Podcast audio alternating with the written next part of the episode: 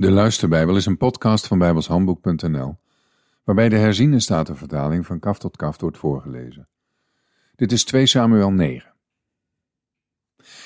David zei, is er nog iemand die overgebleven is van het huis van Saul, zodat ik hem goede tierenheid kan bewijzen omwille van Jonathan?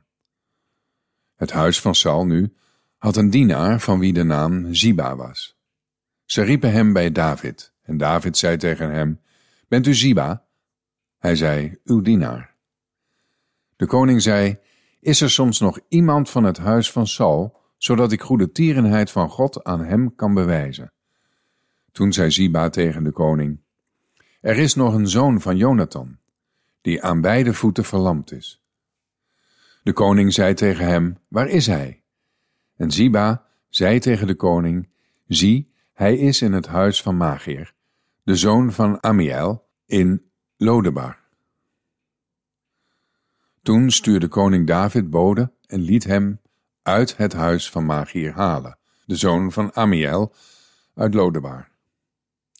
Toen Mephiboset, de zoon van Jonathan, de zoon van Saul, bij David binnenkwam, wierp hij zich met zijn gezicht ter aarde en boog zich neer.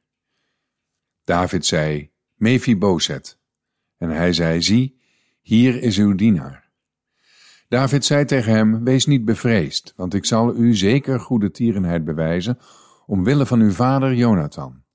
Ik zal u alle akkers van uw vader Saul teruggeven, en u zult voortdurend aan mijn tafel de maaltijd gebruiken.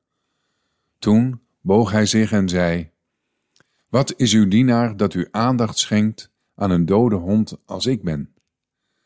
Toen riep de koning Siba, de knecht van Saul, en zei tegen hem, al wat van Saul en heel zijn huis was, heb ik aan de zoon van uw Heer gegeven. Daarom moet u voor hem het land bewerken, u, uw zonen en uw slaven, en u moet hem de opbrengst brengen, zodat de zoon van uw Heer voedsel heeft om te eten. Mephibozet, de zoon van uw Heer, zal voortdurend aan mijn tafel de maaltijd gebruiken. Nu had Ziba vijftien zonen en twintig slaven. En Ziba zei tegen de koning, overeenkomstig alles wat mijn heer de koning zijn dienaar gebiedt, zo zal uw dienaar doen. Mephibozet zal aan mijn tafel eten als een van de zonen van de koning. Mephibozet had een jonge zoon van wie de naam Micha was. Allen die in het huis van Ziba woonden, waren dienaren van Mephibozet.